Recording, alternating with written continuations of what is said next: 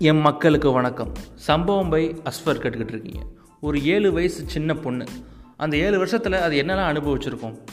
அம்மாவோட அரவணைப்பு அப்பாவோட அன்பு சுற்றி இருக்கிற சொந்தக்காரங்களோட அரவணைப்பு இந்த மாதிரி தன்னோட மகிழ்ச்சியான தருணங்கள்லாம் அந்த வயசில் அது பார்க்க வேண்டியது. பட் பட் இது எதுவுமே தெரியாமல் கொலை கடத்தல் ரேப்பு இந்த மூணையும் ஒரு குழந்தை தன் வாழ்க்கையில் அனுபவிச்சிருந்தா எப்படி இருக்கும்? அந்த மாதிரி ஒரு நிகழ்வு தான் நடந்திருக்கு. ஜெயப்பிரியா அப்படின்னு சொல்லிட்டு புதுக்கோட்டை மாவட்டம் அறந்தாங்கின்னு ஒரு ஊர். சின்ன பொண்ணு வீட்டுக்கு வெளியே விளாண்டுக்கிட்டு இருந்திருக்கு. திடீர்னு பார்த்தா ஒரு நாள் காணோம். என்னடா ஆச்சு அப்படின்னு ஊருக்காரங்க ஃபுல்லாக பதறி போய் தேடி பார்த்துருக்காங்க. ஒரு காட்டுக்குள்ளே அந்த பொண்ணோட உடல் வந்து ஒரு மாதிரி சிதைக்கப்பட்டு இருந்திருக்கு. யார் பண்ணியிருப்பா என்ன பண்ணியிருப்பா எதுவும் தெரில.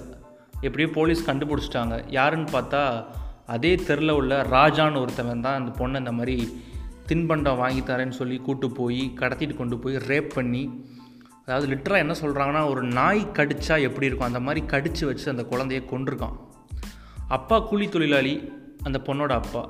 அம்மா வந்து கொஞ்சம் மனநல பாதிக்கப்பட்டவங்க. ஸோ வந்து இந்த பொண்ணை பார்த்துக்க கேரான ஆள் யாருமே இல்லை. அதை அவன் பயன்படுத்தி இந்த மாதிரி அந்த பொண்ணோட வாழ்க்கையில் விளாண்டுட்டான் இப்போ அந்த பொண்ணு நம்ம கூட இல்லை.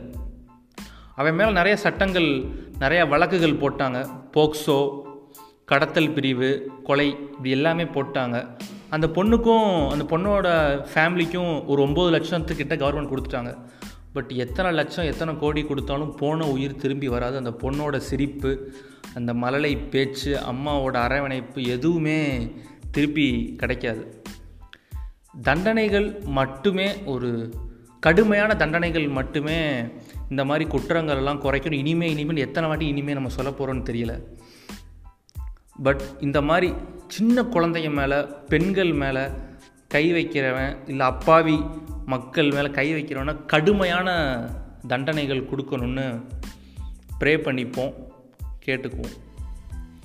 சேஃபாக இருங்க. பாசிட்டிவாக இருங்க. Tata bye by